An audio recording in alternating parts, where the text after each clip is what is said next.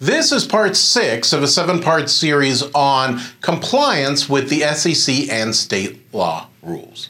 Now, it sounds kind of boring, maybe, but this is really what you hire a syndication attorney for, is for that, that uh, knowledge that you are in compliance so that way you don't fall victim. You're not going to be somebody who has the SEC coming after them or a state regulator. Think about it. Nothing else could be more scary than getting a letter from the SEC saying uh, you've been you're under investigation. The whole point of this is to identify and go through those main topics, those five big things that I see happening right now to uh, that the SEC and the states are investigating, and they investigate more and more. These are my prediction of the five big things that are going to uh, really be ratcheted up over the next few years, from even from where they are today. Now, the topic of this video is the big, big one that I see as probably the most important. The one that's going to be the most heavily regulated, and that again is finders.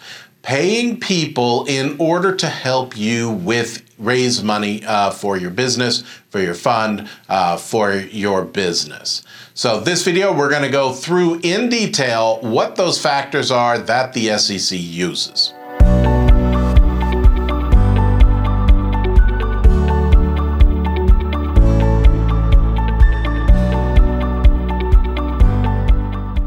The use of finders when it comes to raising capital for syndication, a fund, a business, this is the big topic that I think the, the SEC and state regulators are going to be coming at even more. Why do I think that they're going to come, be coming at it even more? Because I see it actually abused more and more over time. So I've been practicing in this field for quite a while. I've done a number of syndications for myself, and I know exactly the temptation that's there.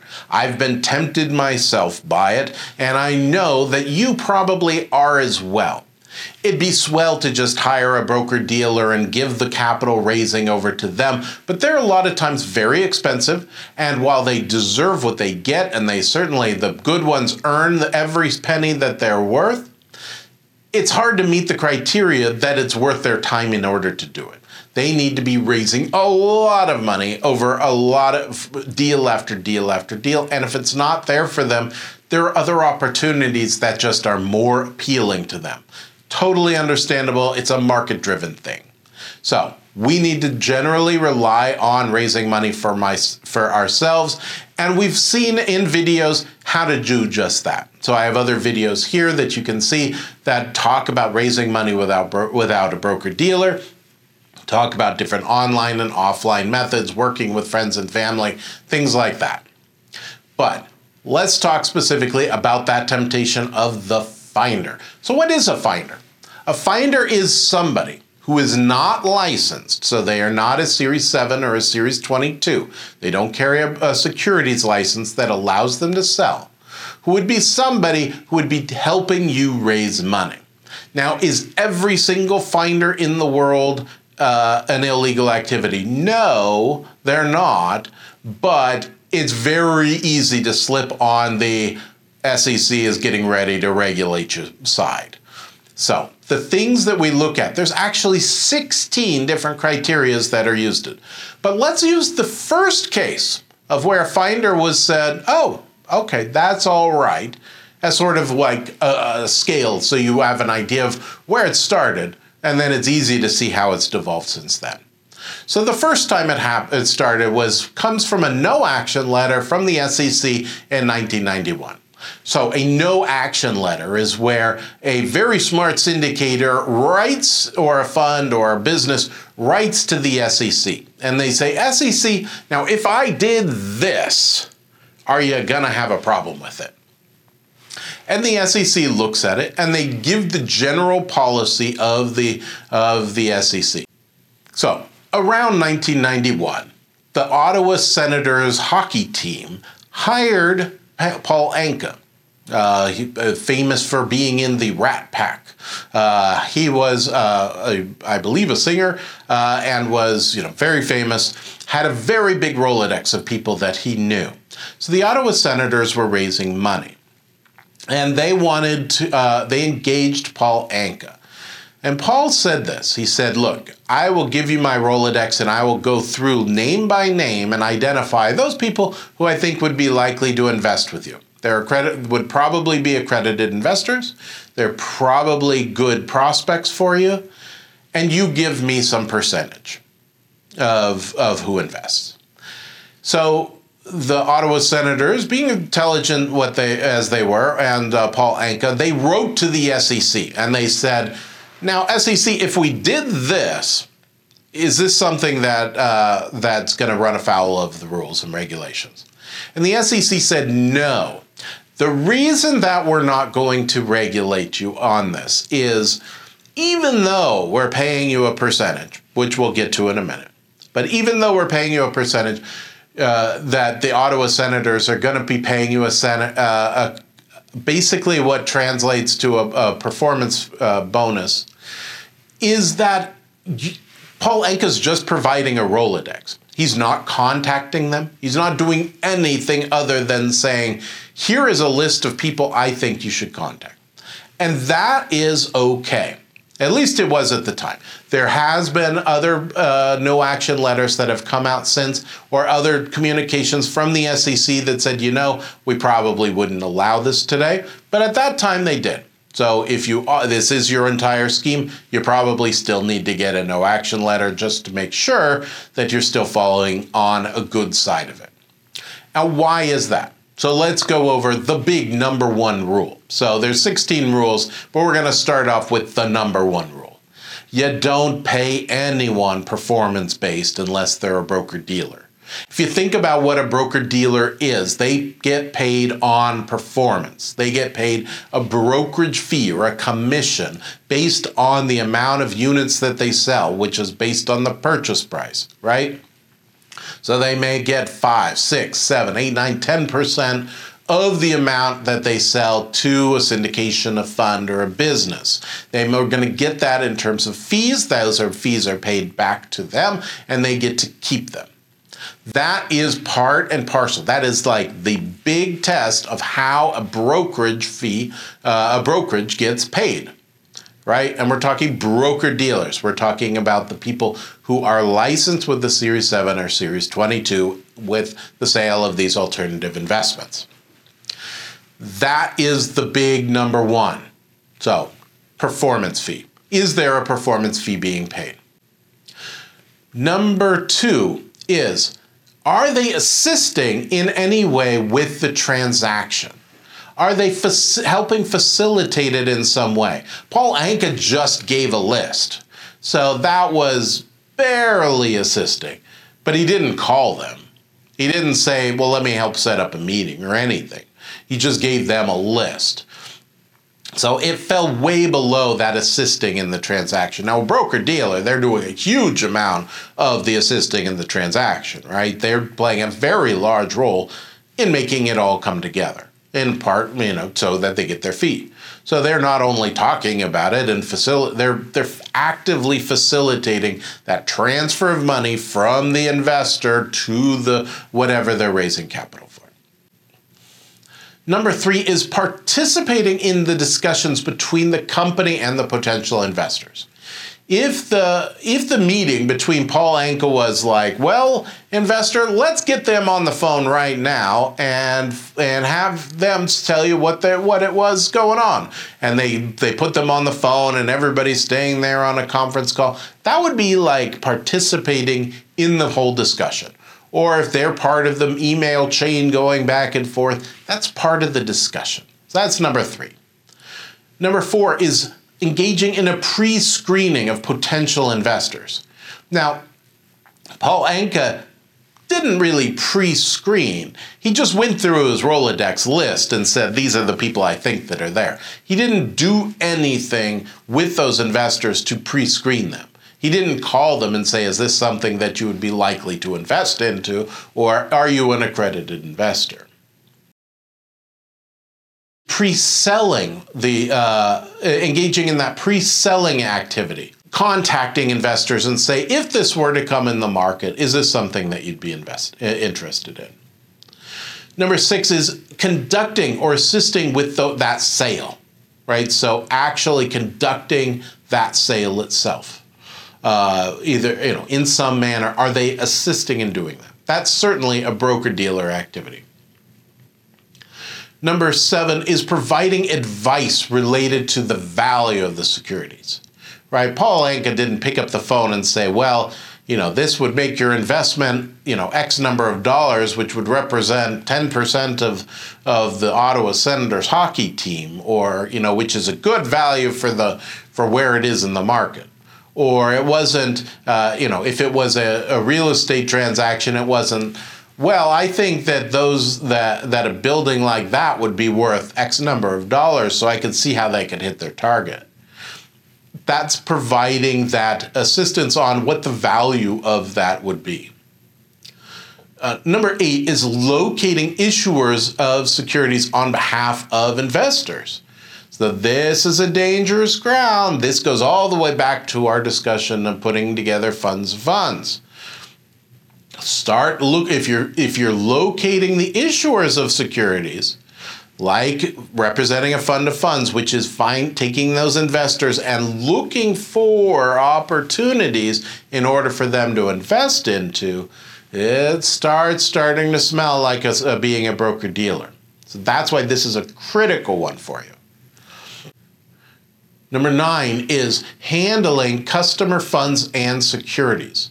So if the if the syndicate if the finder is getting the money and then giving that money over to uh, the fund itself, that's a problem. Now, where I see this as a problem a lot of times is this question. So, um, Tilden, I've got a uh, a bunch of people who run LLCs that are collecting money and they want to get paid some sort of fee. This is why this doesn't work. So is this particular fee part right here. They're handling the funds. So the funds are coming into them. They're not only is the is that person who wants to get paid a fee getting paid a, a performance fee, but they're also handling the funds directly as the runner of this LLC. They're kind of putting together a fake fund of funds, with really is to invest in this single fund. That is something that is a broker dealer activity. It is not an activity for a finder that would be outside of regulation. Uh, number 10 is soliciting securities transactions. So this is the, the situation where that finder is putting ads up on their own. So not only are you doing it, but also your finder is out there putting up ads as well. They're not the sponsor. They cannot do this. Now I've seen this happen with with not clients I've represented, but on the internet you'll find people who are advertising and that in itself is okay, maybe. If it's somebody just putting together a sales funnel or something like that, it's probably okay. It's as soon as they start charging that performance fee, uh uh-uh, we're way inside the realm of broker dealer. Uh, number 11 is disseminating quotes for securities or other pricing information. So this is well, the units cost $1,000 a unit and they're raising up to this amount uh, but maybe you can get a new minimum uh, amount or whatever that uh, communication it is. Communication of sales price. If you think about real estate brokerage, for example, this is another example. This is just an example that isn't the same thing, but it's very related. You can't have somebody, an unlicensed person, go into a house, show a house, and say the price they're asking is $1 million for this house. That immediately becomes something that is requires a license in order to do it. Same thing here. You need a license in order to provide that sort of sales information. Number 12, actively rather than passively finding investors. Now, Paul Anka completely passively, right? These were just people that he knew that were in his Rolodex. He was not actively going out and finding investors. Now I have people who will active hire people who will actively go out and find investors. The only way you can do this is to pay a very uh, pay a flat fee or pay something that is so removed from performance that it just doesn't look like a broker dealer activity at all. It's, hey, this person was interested in that kind of investment, is very different than, hey, this person is very interested in your investment and uh, wants to buy seven units. Uh, number 13, sending a private placement memo, a subscription agreement, any kind of due diligence, anything like that is engaging in the assisting of uh, the, the sponsor in order to raise the money, so the issuer. Uh, so they're raising, they're putting together info into the hands of the investor through themselves rather than having the sponsor do it. Uh, number 14 is assisting on portfolio allocations in order to accommodate an investment. So this would be the well. I think we need to. You should, I know that you you uh, your portfolio is you know 60 40 60% stocks 40% bonds but in today's market you really should be 40 40 20 uh, so sell off these stocks and put these 20 in alternative investments like this one uh, that would be the uh, engaging in something. Certainly, something a broker dealer could do, should do, um, uh, but there they would be getting uh, rightfully compensated. Here they cannot. Uh, number 15, providing an analysis. So this would be go taking getting the documents or getting whatever it is and providing what their opinion is on whether or not they that an investment should uh, should be invested into. Now, can you do? Can you have somebody who does that for them? Sure. Should they be related to you? Definitely not. Should you pay them? Absolutely not.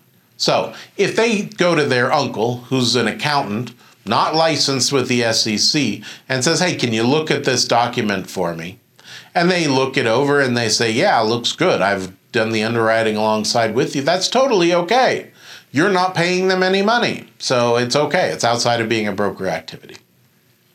And then number 16, providing potential investors with confidential information, identifying other informa- other investors and their uh, and their capital commitments.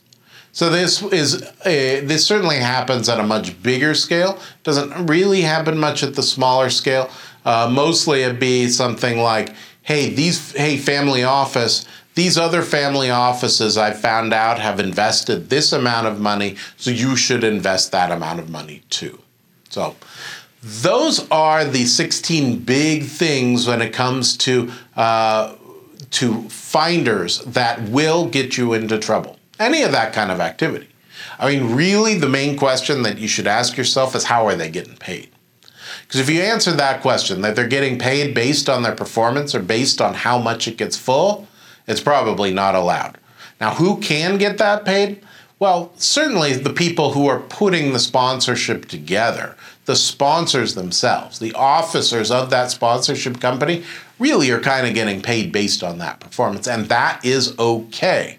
They are allowed to do that. But outside of that, it's not. Now, the gray area that oftentimes occurs is bringing people into the officers of the sponsor in order to get them in. Now, you got to do a gut check on yourself. The more they look like they're a proper part of your organization, the safer you're going to be from negative regulation. So, regulation that is looking at you in a, a disfavorable light. If they're really just brought in just to raise money, it's not going to fly and it will be sniffed out very, very quickly. My name is Tilden Moschetti. I am a syndication attorney with the Moschetti Syndication Law Group. Now, if we can help you navigate these areas, be in compliance with the SEC, that is what we're here for.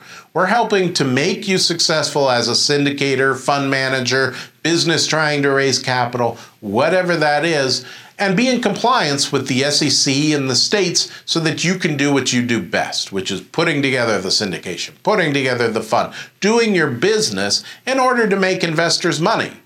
That's the end goal. Regulators want you to be able to do that. They want you to be able to raise that money so that you can do it. They just need to make sure you're doing it properly and within the rules. That's their job. So, again, Tilden Moschetti, Moschetti Syndication Law Group. If you need help with your Regulation D, Rule 506B or 506C offering, don't hesitate to give us a call.